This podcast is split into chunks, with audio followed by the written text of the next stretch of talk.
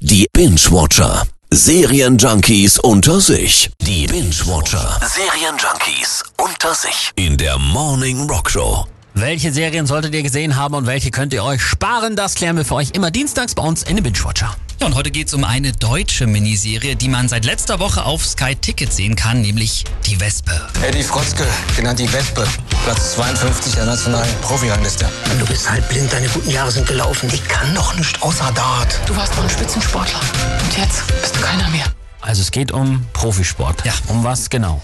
Eddie Frotzke war in den 90er Jahren ein berühmter Dart-Profi, aber die guten Zeiten sind für ihn jetzt mittlerweile vorbei.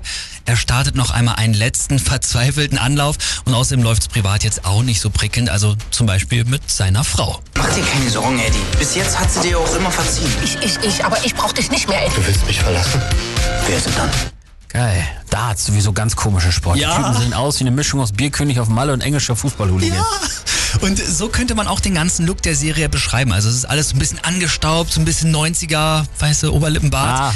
Es ist aber kultig und mir hat's gut gefallen. Aber also ist das jetzt reine Comedy oder wie muss ich mir das vorstellen?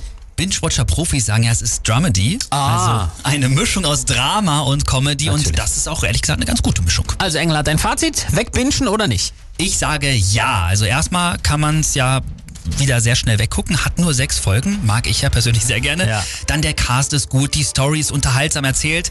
Eddie hat so Berliner Schnauze, das finde ich auch immer sehr gut. Ob ich mir dafür jetzt alleine ein Sky-Ticket holen würde, da würde ich aber eher sagen, nicht. Ein Leben ohne Tat ist sinnlos. Wen willst du eigentlich was beweisen? Das ist für uns beide vielleicht die letzte Chance, dass wir noch ein bisschen glänzen können.